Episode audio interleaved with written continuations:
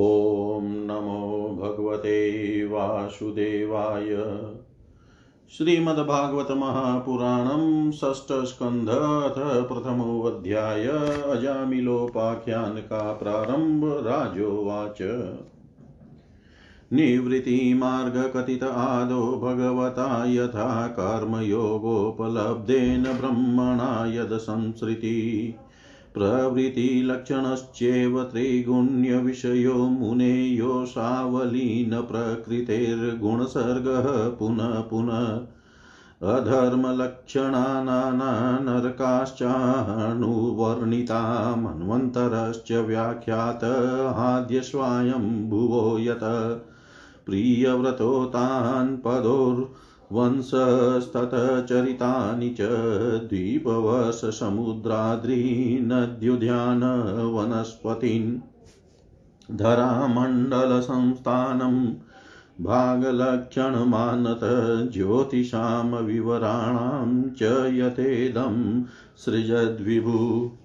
अधुनेह महाभाग यथेव नरकान्नर नानोग्रयातनाय नेया तन्मे व्याख्यातुमहर्षि श्रीशुकुवाच न चेदिहे वापचितिं यथा हंसकृतस्य कुर्यान्मन उक्तिपाणिभिः ध्रुवं स वै प्रेत्य नरकानुपेति ये कीर्तिता मे भवतस्तिग्मयातना। तस्मात् पुरैवाशिवः पापनिष्कृतो यतेतमृत्योर्विपद्यात्मना दोषस्य दृष्ट्वा गुरुलाघवं यथाभिषकचिकित्सेतरुजामनिदान्वित राजोवाच दृष्टश्रुताभ्यां यत् पापं जानन्प्यात्मनो अहितं करोति भूयो विवश प्रायश्चितमथो कथम्। क्वचिनिव तते भद्रात् क्वचिचरति तत् पुनः प्रायश्चित्तमोपार्थं मन्ये कुञ्जरशौचवत् श्रीशुकुवाच। कर्मणा कर्मनिर्हारो न हयात्यन्तिकम् इष्यते अविद्वदधिकारित्वात् प्रायश्चित्तं विमर्शनम् नाश्नतः पथ्यमेवानं व्याधयोऽभिभवन्ति एवं नियं कृद्राजनः सन्निक्षेमाय कल्पते। तपसा ब्रह्मचर्येण शमेन च दमेन च त्यागेन सत्यशौचाभ्यां यमेन नियमेन च देहवागबुद्धिजं धीरा धर्मज्ञा श्रद्धयान्विताः क्षिपन्त्यघं महदपि वेणुगुल्ममिवानल केचित् केवलया भक्त्या वासुदेवपरायणा अघं धुन्वन्ति काश्रियेण निहारमिव भास्कर। न तथा हि अज्ञवान् राजन् पूयेत तपादिभिः यथा कृष्णार्पितप्राणस्ततः पुरुषनिवे निषेवया।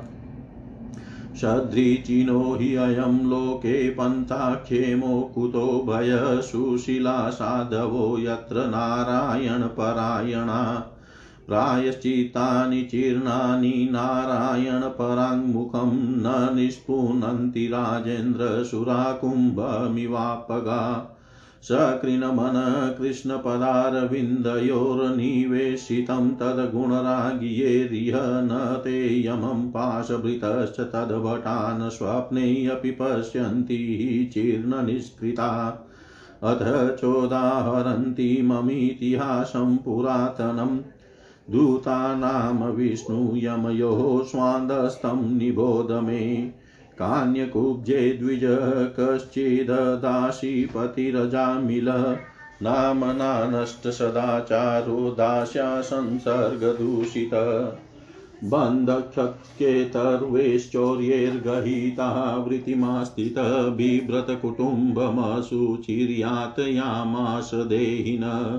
एवं निवस्तस्तस्य लालयानस्य तत्सुतान् कालोऽत्यगान् महान् राजनष्टाशीत्यायुष समा तस्य प्रवयसः पुत्रा दश तेषां तु यो वम बालो नारायणो नाम्ना पित्रोश्च दयितो वृषम् सबदहृदयस्तस्मिन् गर्भके कलभाषिणी निरीक्षणमानस्तलीलां मुमुदे जठरो। जरठो वृषम् भुञ्जान प्रतिबन खादन बालकस्नेहयन्त्रितः भोजयन् पाययन् मूढो न वेदागतमन्तकम्। स एवं वर्तमानोऽज्ञो मृत्युकाल उपस्थिते मतिं चकारतनये बाले नारायणाह्वये। स पाशहंस्तास्त्रीन् दृष्ट्वा पुरुषान् वृषदारुणान् वक्रतुण्डानुध्रुवरोम्न आत्मानं नेतुमागतान्।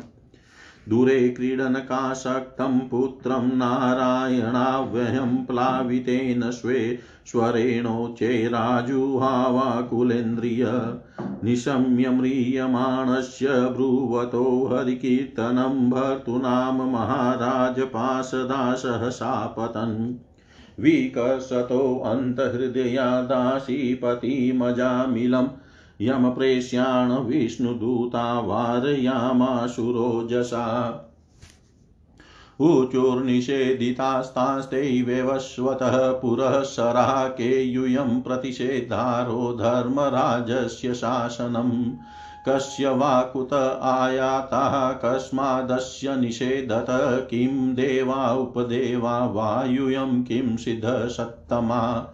सर्वे पद्मपलासाख्याः पीतकौशेयवासस किरीटिनः कुण्डलिनो लसतपुष्करमालिनः। सर्वे च नूत्नवयसः, सर्वे चारु चतुर्भुजा धनुर्निसङ्गासि गदाशङ्खचक्राम्बुज श्रिय। दिशो वितिमिरालोकाः कुर्वन्तः, स्वेन रोचिषा किमर्थं धर्मपालस्य किङ्करानो निषेधत। श्रीशुकुवाच इत्युक्ते यमदूतेस्तैर्वासुदेवोक्तकारिण तान् प्रत्युचुः प्रहस्येदं मेघनिर्ला दया गिरा विष्णुदूता ऊचु यूयं वै धर्मराजस्य यदि निर्देशकारिण ब्रूतधर्मस्य नस्तत्त्वं यच धर्मस्य लक्षणम् कथं स्विदध्रियते दण्डः, किं वास्यस्थानमीप्सितं दण्डया किमकारिण सर्वे आहोस्वितकति चिन्द्रिणां यमदूता ऊचु वेदप्रणीहितो धर्मो ह्यधर्मस्तद्विपर्यय वेदो नारायणः साक्षात् स्वयंभूरिति शुश्रुं येन स्वधाम्नयि येन स्वधाम्नयमीर्भावारज सत्त्वतमो मया गुणनाम क्रियारूपैर्विभाव्यन्ते यथा तमम्। यथा तथं सूर्योऽग्निः खं मरुद्गावः, सोमः सन्ध्याहनिदिशः कं कुः कालो, धर्म इति ह्येते देहस्य साक्षिण।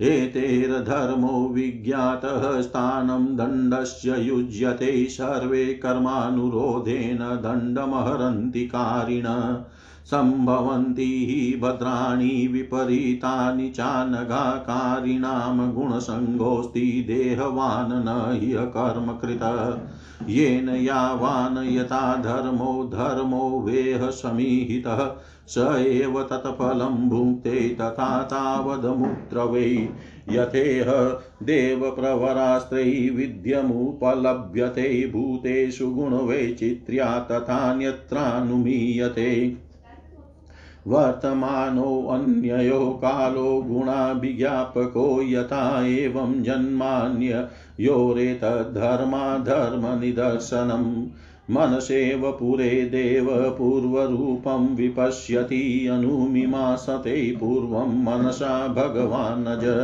यथाज्ञस्तमसा युक्त उपासते व्यक्तमेव हि न वेद पूर्वं परं नष्टजन्म स्मृतिस्तथा।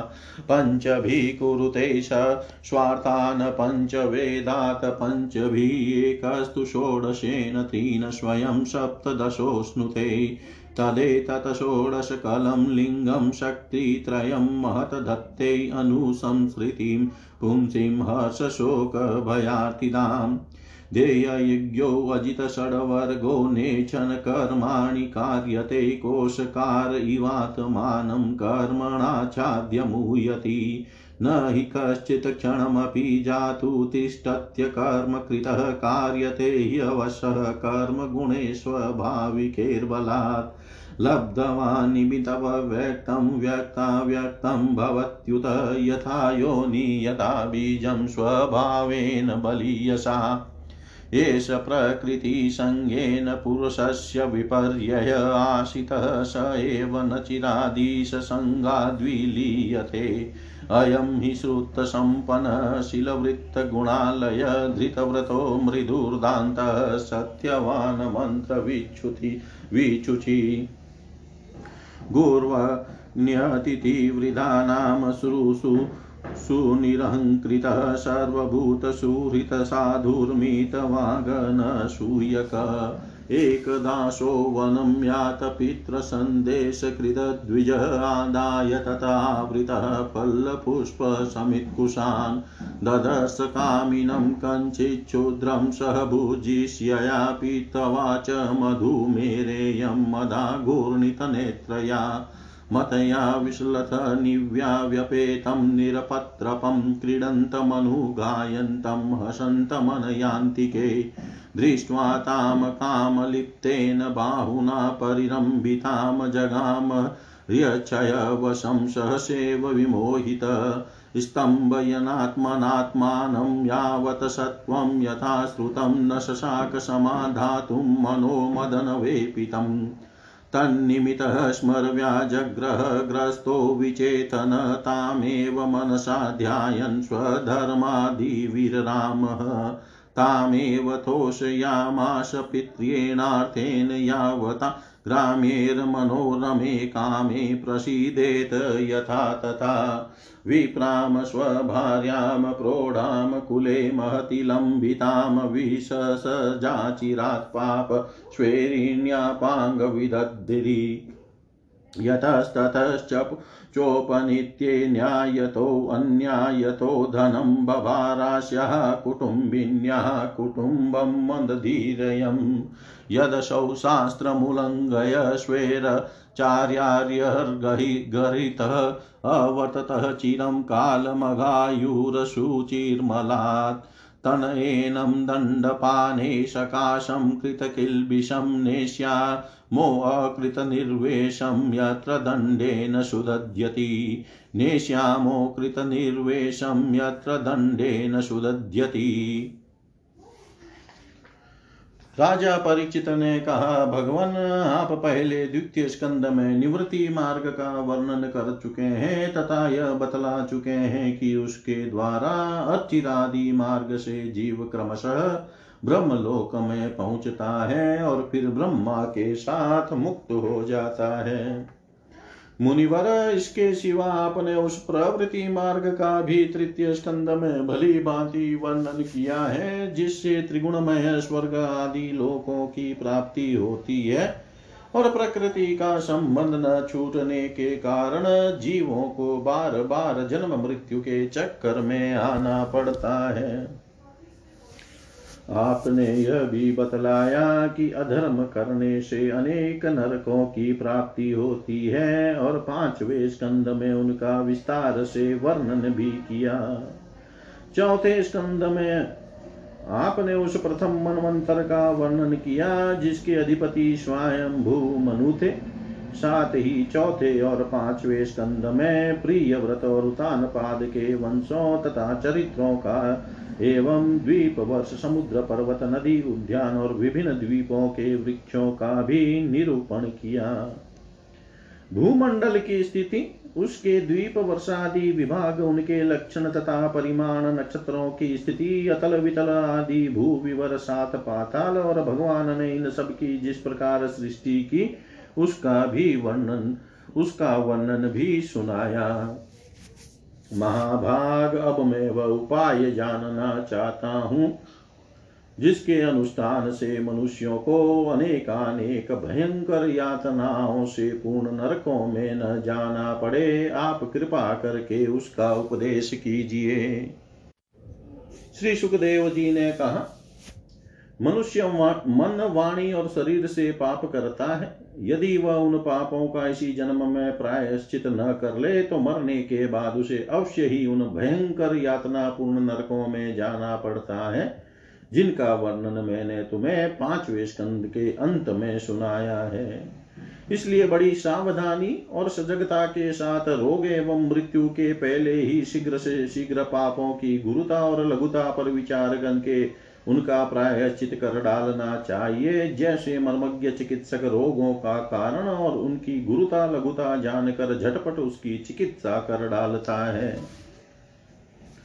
राजा परीक्षित ने कहा, भगवान, मनुष्य राज, दंड, समाज, दंड आदि, लौकिक और शास्त्रोक्त नरक, गमन आदि, पारलौकिक कष्टों से यह जानकर भी कि पाप उसका शत्रु है, पाप वासनाओं से विवश होकर बार बार वैसे ही कर्मों में प्रवृत्त हो जाता है। ऐसी अवस्था में उसके पापों का प्रायश्चित कैसे संभव है? मनुष्य कभी तो प्रायश्चित आदि के द्वारा पापों से छुटकारा पा लेता है, कभी फिर उन्हें ही करने लगता है। ऐसी स्थिति में मैं समझता हूँ कि जैसे स्नान करने के बाद धूल डाल लेने के कारण हाथी का स्नान व्यर्थ हो जाता है, वैसे ही मनुष्य का प्रायश्चित करना भी व्यर्थ ही है।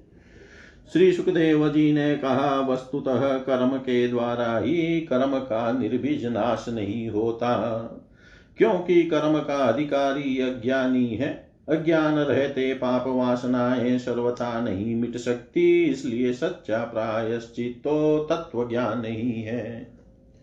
जो पुरुष केवल सुपथ्य का ही सेवन करता है, उसे रोग अपने वश में नहीं कर सकते। वैसे ही परिचित जो पुरुष नियमों का पालन करता है, वह धीरे धीरे पाप वासनाओं से मुक्त हो कल्याण प्रद तत्व ज्ञान प्राप्त करने में समर्थ होता है।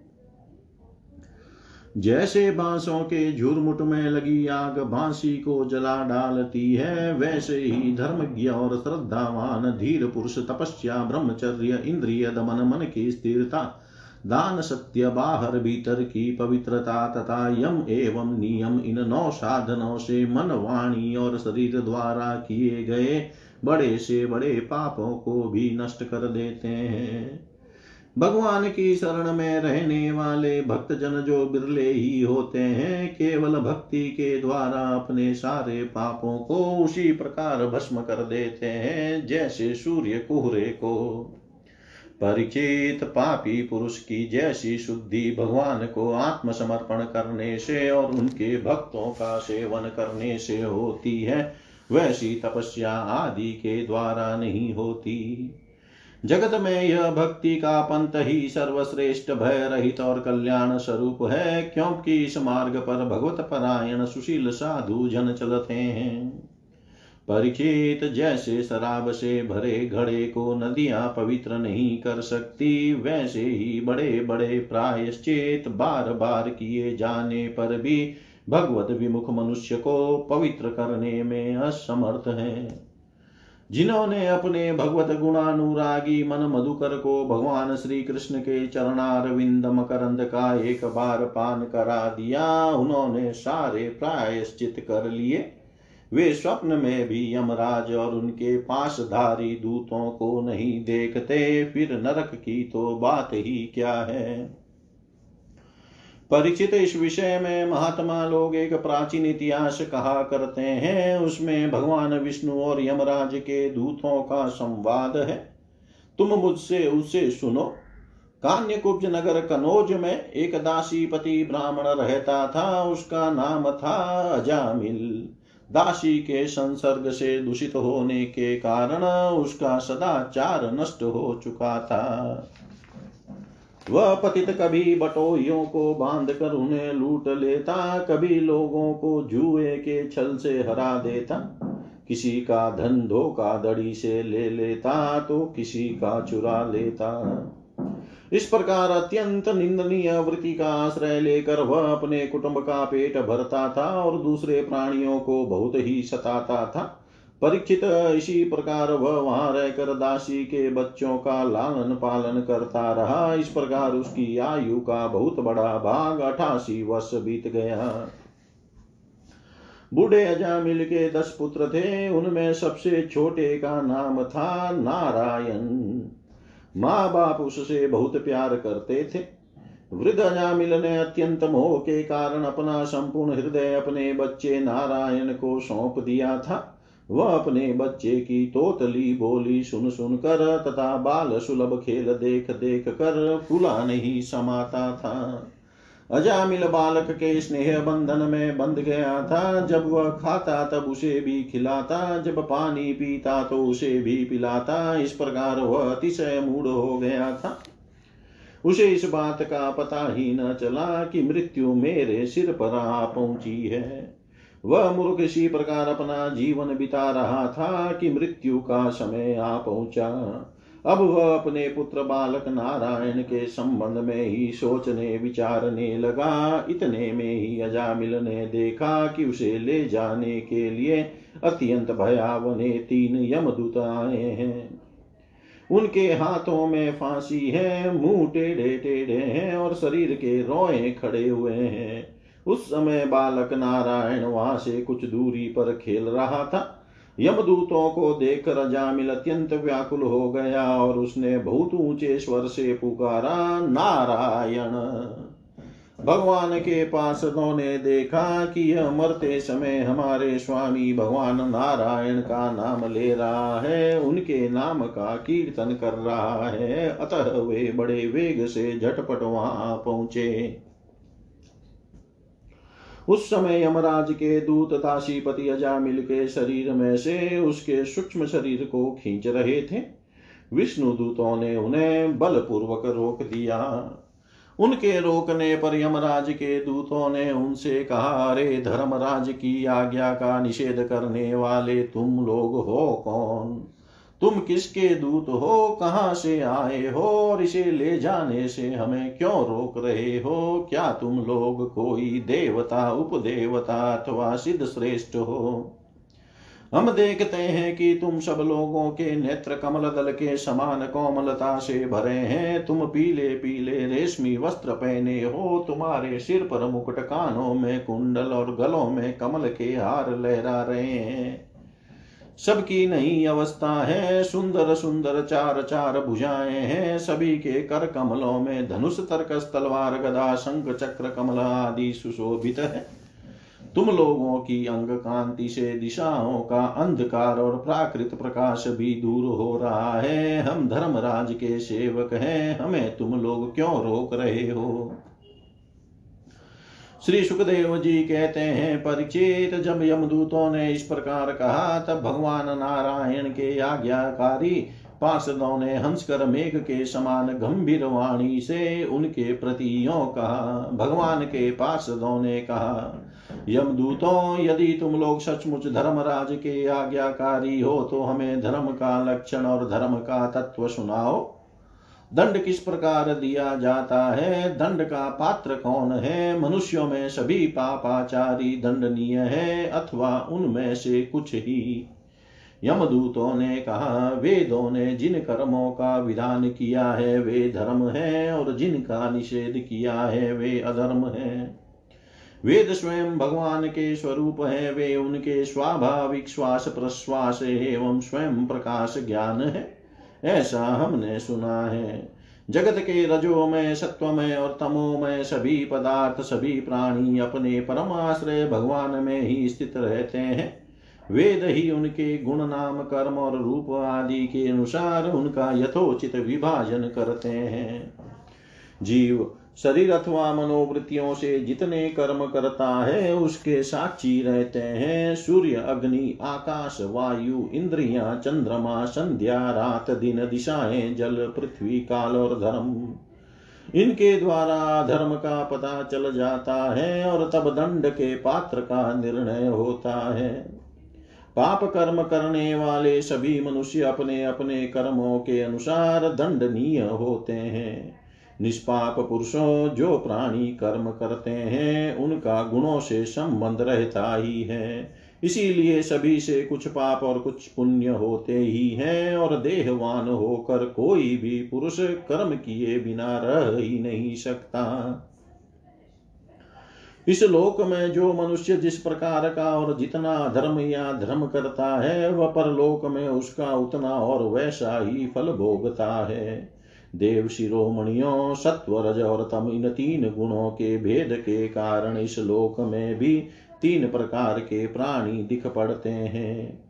पुण्यात्मा, पापात्मा और पुण्य पाप दोनों से युक्त अथवा सुखी, दुखी और सुख दुख दोनों से युक्त, वैसे ही परलोक में भी उनकी त्रिविधता का अनुमान किया जाता है।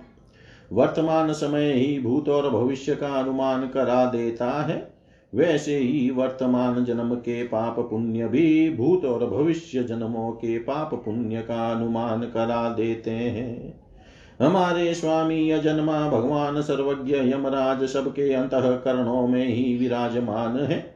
इसलिए वे अपने मन से ही सबके पूर्व रूपों को देख लेते हैं। वे साथ ही उसके भावी स्वरूप का भी विचार कर लेते हैं। जैसे सोया हुआ ज्ञानी पुरुष स्वप्न के समय प्रतीत हो रहे कल्पित शरीर को ही अपना वास्तविक शरीर समझता है। सोए हुए अथवा जागने वाले शरीर को भूल जाता है, वैसे ही जीव भी अपने पूर्व जन्मों की याद भूल जाता है और वर्तमान शरीर के सिवा पहले और पिछले शरीरों के संबंध में कुछ भी नहीं जानता। सिद्ध पुरुषों जीव शरीर में पाँच कर्मेंद्रियों से लेना, देना, चलना, फिरना आदि काम करता है। पाँच ज्ञानेन्द्रियों से रूप, रस आदि पाँच विषयों का अनुभव करता है और सोलहवें मन के साथ सतरवा वह स्वयं मिलकर अकेले ही मन ज्ञान ज्ञानेन्द्रिय और कर्मेंद्रिय इन तीनों के विषयों को भोगता है। जीव का यह सोलह कला और सत्वादि तीन गुणों वाला लिंग शरीर अनादि है। यही जीव को बार बार हर्ष, शोक, भय और पीड़ा देने वाले जन्म मृत्यु के चक्कर में डालता है। जो जीव अज्ञान वश काम, क्रोध, लोभ, मोह, मद, मत्सर, इन छह शत्रुओं पर विजय प्राप्त नहीं कर लेता, उसे इच्छा न रहते हुए भी विभिन्न वासनाओं के अनुसार अनेकों कर्म करने पड़ते हैं। वैसी स्थिति में वह रेशम के कीड़े के समान अपने को कर्म के जाल में जकड़ लेता है और इस प्रकार अपने हाथों मोह का शिकार बन जाता है। कोई शरीरधारी जीव बिना कर्म किए कभी एक क्षण भी नहीं रह सकता। प्रत्येक प्राणी के स्वाभाविक गुण बलपूर्वक विवश करके उससे कर्म कराते हैं। जीव अपने पूर्व जन्मों के पाप पुण्यमय संस्कारों के अनुसार स्थूल और सूक्ष्म शरीर प्राप्त करता है। उसकी स्वाभाविक एवं प्रबल वासनाएँ कभी उसे माता के जैसा स्त्री रूप बना देती है तो कभी पिता के जैसा पुरुष रूप। प्रकृति का संसर्ग होने से ही पुरुष अपने को अपने वास्तविक स्वरूप के विपरीत लिंग शरीर मान बैठा है। वह विपर्य भगवान के भजन से शीघ्र ही दूर हो जाता है। देवताओं आप जानते ही हैं कि यह जामिल बड़ा शास्त्रज्ञ था। शील सदाचार और सद्गुणों का तो यह खजाना ही था। ब्रह्मचारी विनयी जितेंद्रिय सत्यनिष्ठ मंत्रवेता और पवित्र भी था। इसने गुरु अग्नि अतिथि और वृद्ध पुरुषों की सेवा की थी। अहंकार तो इसमें था ही नहीं। यह समस्त प्राणियों का हित चाहता, उपकार करता, आवश्यकता के अनुसार ही बोलता और किसी के गुणों में दोष नहीं ढूंढता था। एक दिन यह ब्राह्मण अपने पिता के आदेशानुसार वन में गया और वहाँ से फल फूल समीदा तथा कुश लेकर घर के लिए लौटा। लौटते समय इसने देखा कि एक भ्रष्ट शूद्र जो कभी जो बहुत कामी और निर्लज है, शराब पीकर किसी वेश्या के साथ विहार कर रहा है। वेश्या भी शराब पीकर मतवाली हो रही है। नशे के कारण उसकी आँखें नाच रही है। वह अर्धनग्न अवस्था में हो रही है। वह शूद्र उस वेश्या के साथ कभी गाता कभी हंसता और कभी तरह तरह की चेष्टाएँ करके उसे प्रसन्न करता है।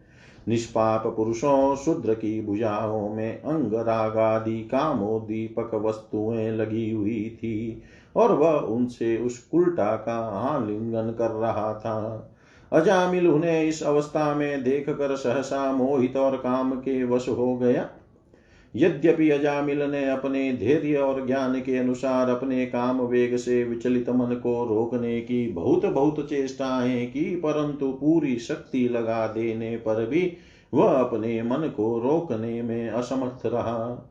उस वेश्या को निमित्त बनाकर काम पिशाच ने अजामिल के मन को ग्रस लिया। इसकी सदाचार और शास्त्र संबंधी चेतना नष्ट हो गई। अब यह मन ही मन उसी वेश्या का चिंतन करने लगा और अपने धर्म से विमुख हो गया। अजामिल सुंदर सुंदर वस्त्र आभूषण आदि वस्तुएँ जिनसे वह प्रसन्न होती, ले आता यहाँ तक कि इसने अपने पिता की सारी संपत्ति देकर भी उसी कुल्टा को रिजाया। यह ब्राह्मण उसी प्रकार की चेष्टा करता, जिससे वह वेश्या प्रसन्न हो। उस स्वच्छंद चारिणी कुल्टा की तिरछी चितवन ने इसके मन को ऐसा लुभा लिया कि इसने अपनी कुलीन नव युवती और विवाहिता पत्नी तक का परित्याग कर दिया। इसके पाप की भी भला कोई सीमा है। यह कुबुद्धि न्यास से न्याय से, अन्याय से जैसे भी जहाँ कहीं भी धन मिलता वहीं से उठा लाता। उस वेश्या के बड़े कुटुंब का पालन करने में ही यह व्यस्त रहता। इस पापी ने शास्त्राज्ञा का उल्लंघन करके स्वच्छंद आचरण किया है। यह सतपुरुषों के द्वारा निंदित है। इसने बहुत दिनों तक वेश्या के मल समान अपवित्र अन से अपना जीवन व्यतीत किया है। इसका सारा जीवन ही पापमय है। इसने अब तक अपने पापों का कोई प्रायश्चित नहीं किया है। इसलिए अब हम इस पापी को दंड पानी भगवान यमराज के पास ले जाएँगे। वहाँ यह अपने पापों का दंड भोग कर शुद्ध हो जाएगा। इति श्रीमद्भागवते महापुराणे पारमहंस्यां संहितायाम् षष्ठस्कन्धे अजामिलोपाख्याने प्रथमोऽध्याय सर्वं श्रीशां सदाशिवार्पणम् अस्तु। ॐ विष्णवे नम, ॐ विष्णवे नम, ॐ विष्णवे नमः। श्रीमद्भागवतः षष्ठस्कन्धथ द्वितीयोऽध्याय विष्णुदूतों द्वारा भागवत धर्म निरूपण और अजामिल का पर परम धाम गमन श्रीशुकुवाच। एवं ते भगवदूता यमदूता विभाषितम् उपधार्यार्थतान् राजन् प्रत्याहुर्नय कोविदा विष्णुदूताऊचु अहो कष्टं स धर्मदर्शामं धर्म, अहो कष्टं धर्मदृशां धर्मः स्पशते सभां, यत्रा दण्डयेष्वपापेषु दण्डो ये ध्रियते वृथा। प्रजानां पितरो ये च शास्तारः साधवः समा यदि स्यातेषु वैषम्यं कं यान्ति शरणं प्रजा।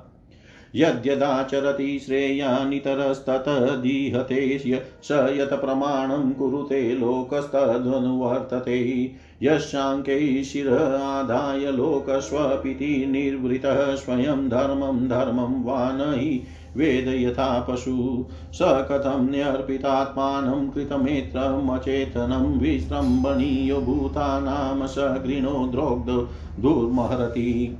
अयं हि कृतनिर्वेशो जन्मकोटय।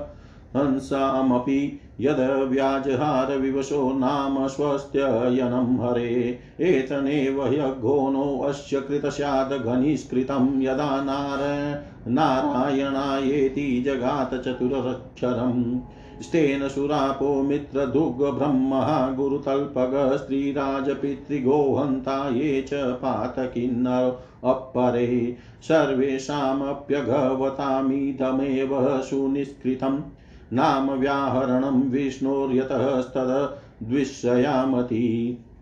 न निष्कृतेरुदितेर्ब्रह्मवादिभिस्तथा विशुद्ध यत्यघवान् व्रतादिभिः यथा हरे नाम पदेरुदाहृतैः तदुत्तं श्लोकगुणोपलम्बकम् नैकान्तिकं तद्धीकृते अपि निष्कृते मनः पुनर्धावति चेदसत्पथे। तत्कर्म निधारमभीप्सतां हरेर्गुणानुवाद खलु सत्त्वभावन। अथेनमापनयतः कृताशेषा घनिष्कृतं यदशो भगवन्नाम म्रियमाण समग्रहीत्। साङ्केत्यं पारिहास्यं वा स्तोभं हेलनमेव वा वैकुण्ठनाम ग्रहणमशेषागहरं विदु। पतितस्खलितो भग्नसन्दस्तस्तप्त आहत पुमानाहरति यातनाम् गुरूणां च लघूनां च, गुरूणि च, लघूनि च, प्रायश्चित्तानि, पापानां ज्ञात्वोक्तानि महर्षिभिः तेस्तान्यघानि पूजि पूयन्ते तपोदानजपादिभिः नाधर्मज जं तदहृदयं तदपि साङ्घ्रिसेवया अज्ञानादथवा ज्ञानदूतं श्लोकनाम यतः सङ्कीर्ति, कीर्तितमघं पुंसो दहे देधोस्तानल यथानल। यथा गदं वीर्यतममुपयुक्तं यदृच्छया अजानतोऽप्यात्मगुणं कुर्यान् मन्त्रोऽप्युदाहृत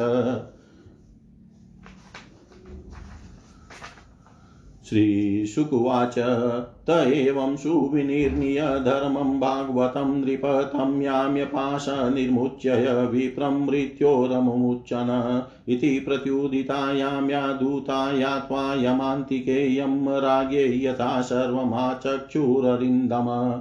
द्विजपाशादिर्विनिर्मुक्तो गतभिः प्रकृतिगतववन्दे शिरसा विष्णो किङ्करान् तं विव चुमभिप्रेत्य महापुरुष किं करा सहसा पश्यतस्तस्य तत्रान्तर्दधिरे अन अजामिलोऽप्यथाकर्ण्यदूतानामयं कृष्णयो धर्मं भागवतं शुद्धं त्रैविधं च गुणाश्रयं। भक्तिमान् भगवत्याशु महात्म्यः श्रवणाद्धरै अनुतापो महानाशीत स्मरतो शुभमात्मन। अहो मे परमं कष्टं भूतविजितात्मन। येन विप्लावितं ब्रह्मवृषलयां जायतात्मना।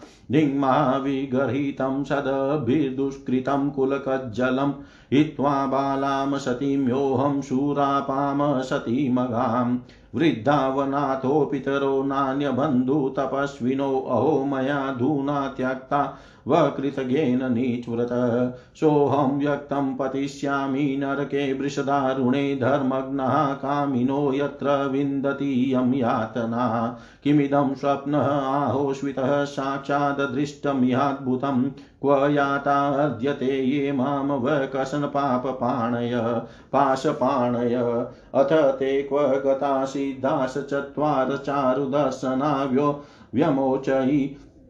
चयनीयमानं बदद्वा पाशैरधो भुव।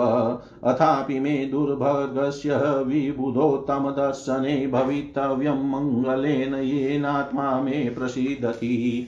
अन्यथा म्रियमाणस्य नाशुचेर्वृषलिपते वैकुण्ठनामग्रहणं जीव्या वक्तुर्मिहारति क्व चाहं कितव पापो ब्रह्मग्नो निरपत्रपः। क्व च नारायणेत्येत भगवनाम मङ्गलम् सोऽहं तथा यतिष्यामि यत चितेन्द्रियानिल यथा न भूय आत्मानमन्धे तमसि मज्जये। विमुच्य विमुच्य तमिमं बन्धं विद्या कामकर्मजं सर्वभूतसुहृच्छान्तो मेत्रः करुण आत्मवान्।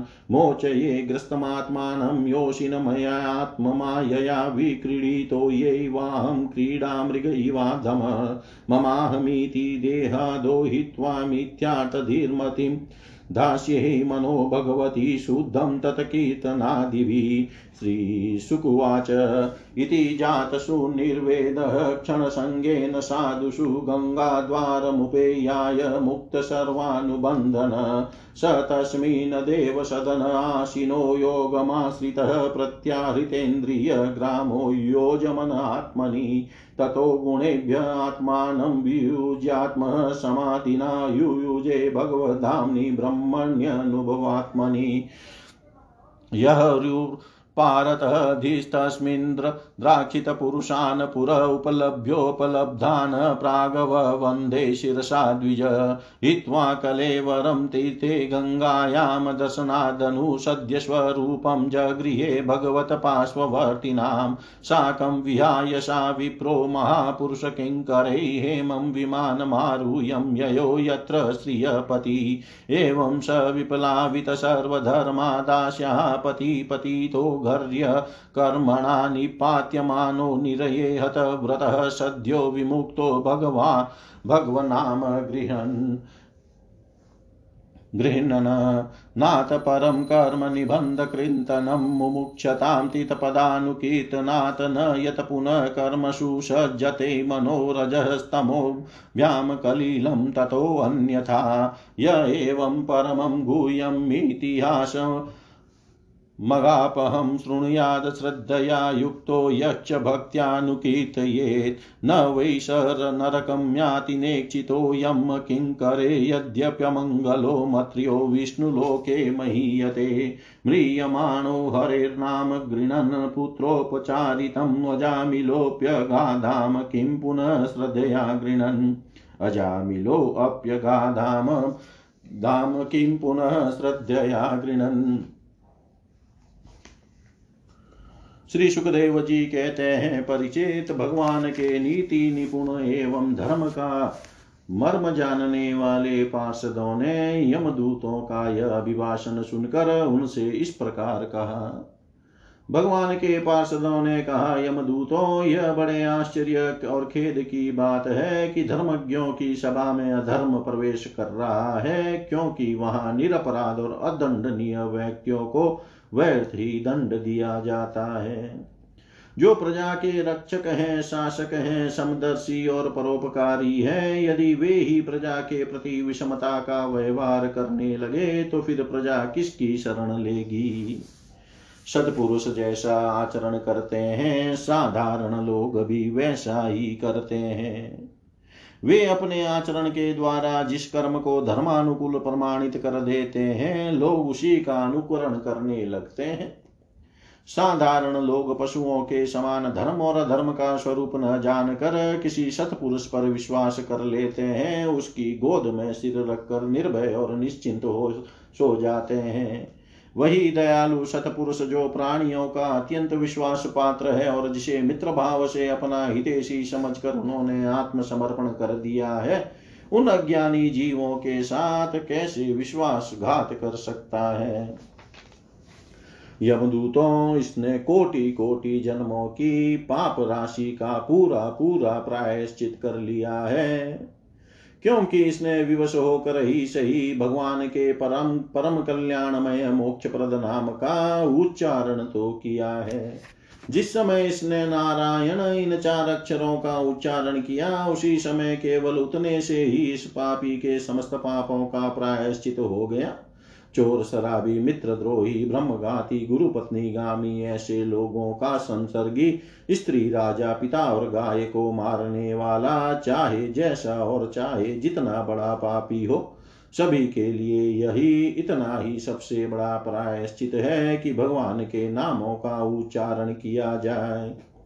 क्योंकि भगवान नामों के भगवान नामों के उच्चारण से मनुष्य की बुद्धि भगवान के गुण लीला और स्वरूप में रम जाती है और स्वयं भगवान की उसके प्रति आत्मीय बुद्धि हो जाती है।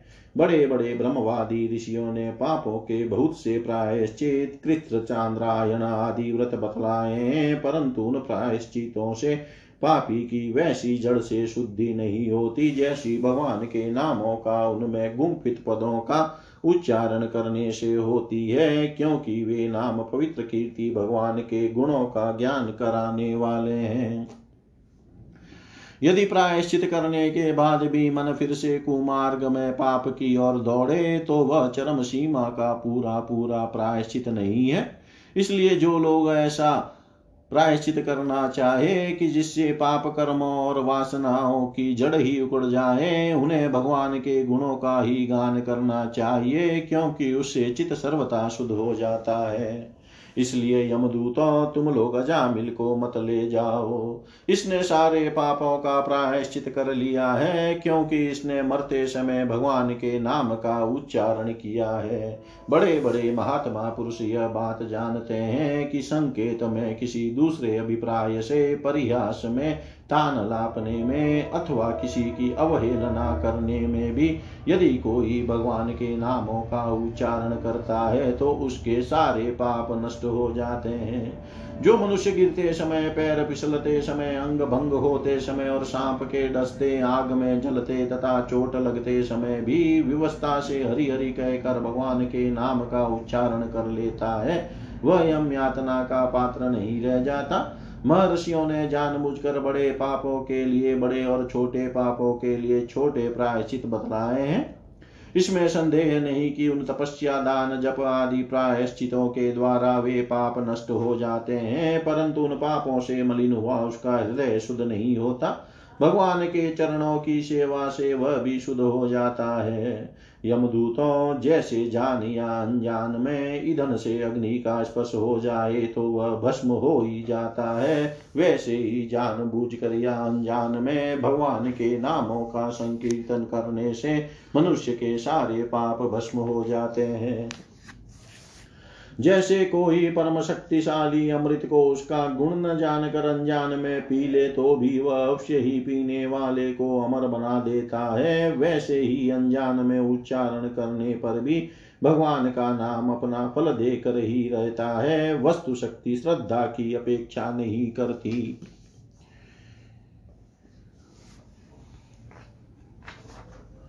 श्री सुखदेव जी कहते हैं, राजन, इस प्रकार भगवान के पार्षदों ने भागवत धर्म का पूरा पूरा निर्णय सुना दिया और अजामिल को यमदूतों के पास से छुड़ाकर मृत्यु के मुख से बचा लिया। प्रिय परिचित, पार्षदों की यह बात सुनकर यमदूत यमराज के पास गए और उन्हें यह सारा वृतांत ज्यो का त्यों सुना दिया।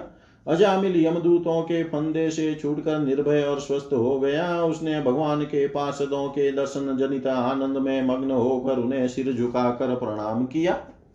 निष्पाप परिचित भगवान के पार्षदों ने देखा कि अजामिल कुछ कहना चाहता है, तब वे सहसा उसके सामने ही वहीं अंतर्धान हो गए।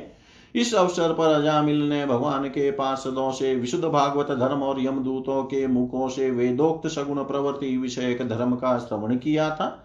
सर्व पापापहारी, भगवान की महिमा सुनने के, सुनने से अजामिल के हृदय में शीघ्र ही भक्ति का उदय हो गया। तब उसे अपने पापों को याद करके बड़ा पश्चाताप होने लगा।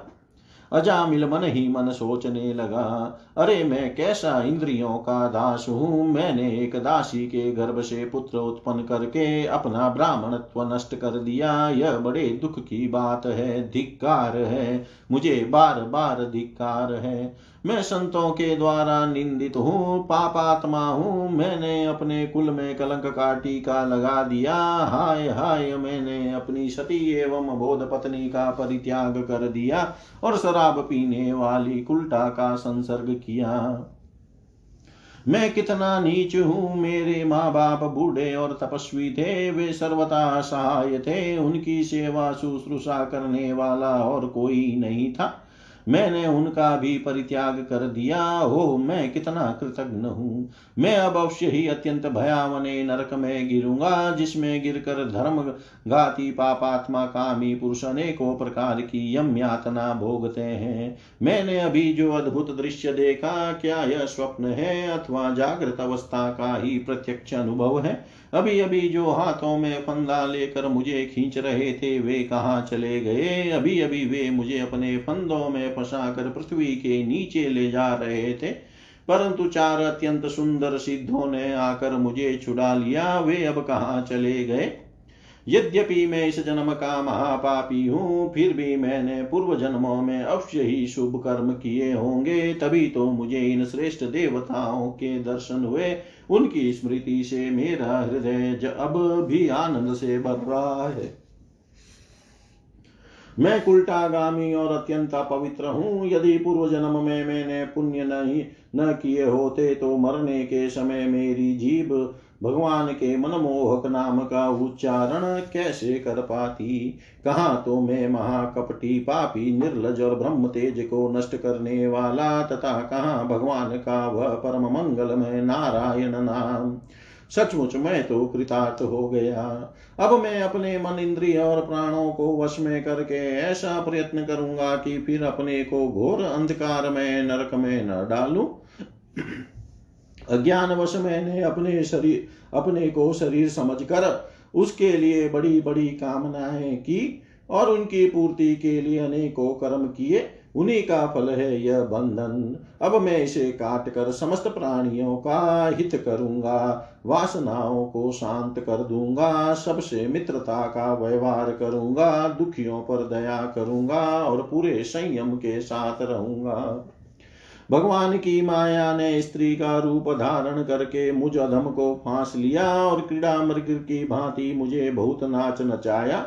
अब मैं अपने आप को उस माया से मुक्त करूँगा। मैंने सत्य वस्तु परमात्मा को पहचान लिया है। अतः अब मैं शरीर आदि में मैं तथा मेरे का भाव छोड़कर भगवान नाम के कीर्तन आदि से अपने मन को शुद्ध करूँगा और उसे भगवान में लगाऊँगा। श्री सुखदेव जी कहते हैं, परीक्षित उन भगवान के पार्षद महात्माओं का केवल थोड़ी ही देर के लिए सत्संग हुआ था। इतने से ही अजामिल के चित में संसार के प्रति तीव्र वैराग्य हो गया। वे सबके संबंध और मोह को छोड़कर हरद्वार चले गए।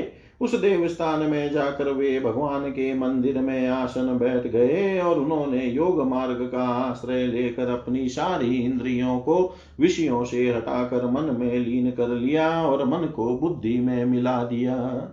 इसके बाद आत्मचिंतन के द्वारा उन्होंने बुद्धि को विषयों से पृथक कर लिया तथा भगवान के धाम अनुभव स्वरूप पर ब्रह्म में जोड़ दिया।